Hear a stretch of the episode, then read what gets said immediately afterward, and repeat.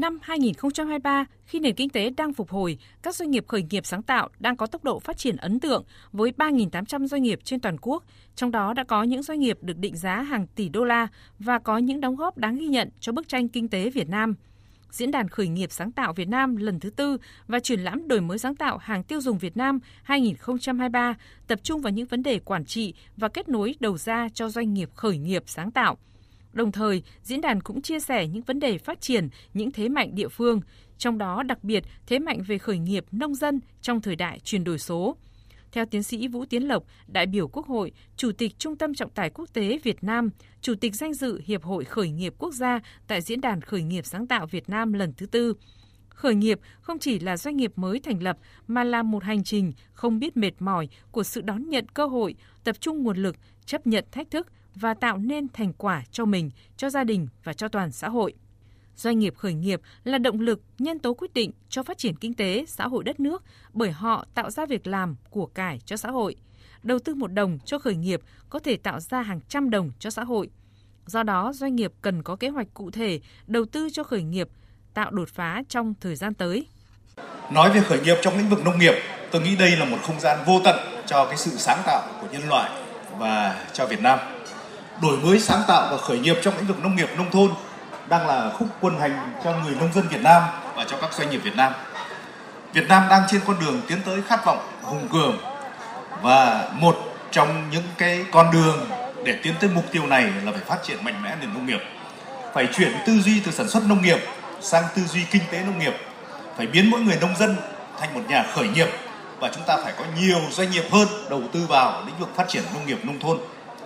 Chúng ta hoàn toàn có thể làm điều này và chuyển đổi số, chuyển đổi xanh sẽ tiếp sức cho người dân và doanh nghiệp. Nền kinh tế số đang làm cho thế giới này nhỏ lại và các hộ nông dân và doanh nghiệp nhỏ lớn lên và việc tham gia vào cái thị trường thế giới trong bối cảnh hiện nay sẽ không còn là lãnh địa riêng của các doanh nghiệp lớn mà còn là cơ hội cả cho các hộ nông dân, các doanh nghiệp nhỏ và vừa và đó cũng là chợ quê của họ.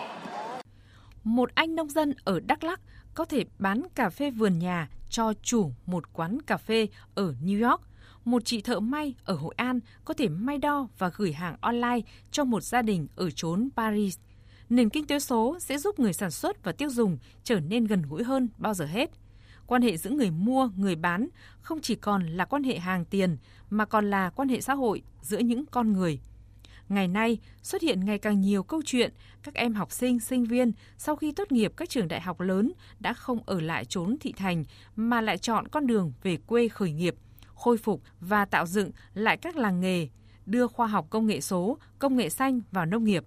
Chính họ đang góp phần định vị, định hình lại nền nông nghiệp của đất nước, sản xuất lớn, sản xuất nhỏ đan xen, kết nối cộng sinh, truyền thống và hiện đại song hành. Đó là con người, là kinh tế và là văn hóa và không chỉ nông nghiệp công nghệ cao mà nông nghiệp hữu cơ, đặc sản sẽ tạo giá trị gia tăng cho nền nông nghiệp của Việt Nam. Vì vậy, đẩy mạnh hoạt động khởi nghiệp trong lĩnh vực nông nghiệp rất quan trọng.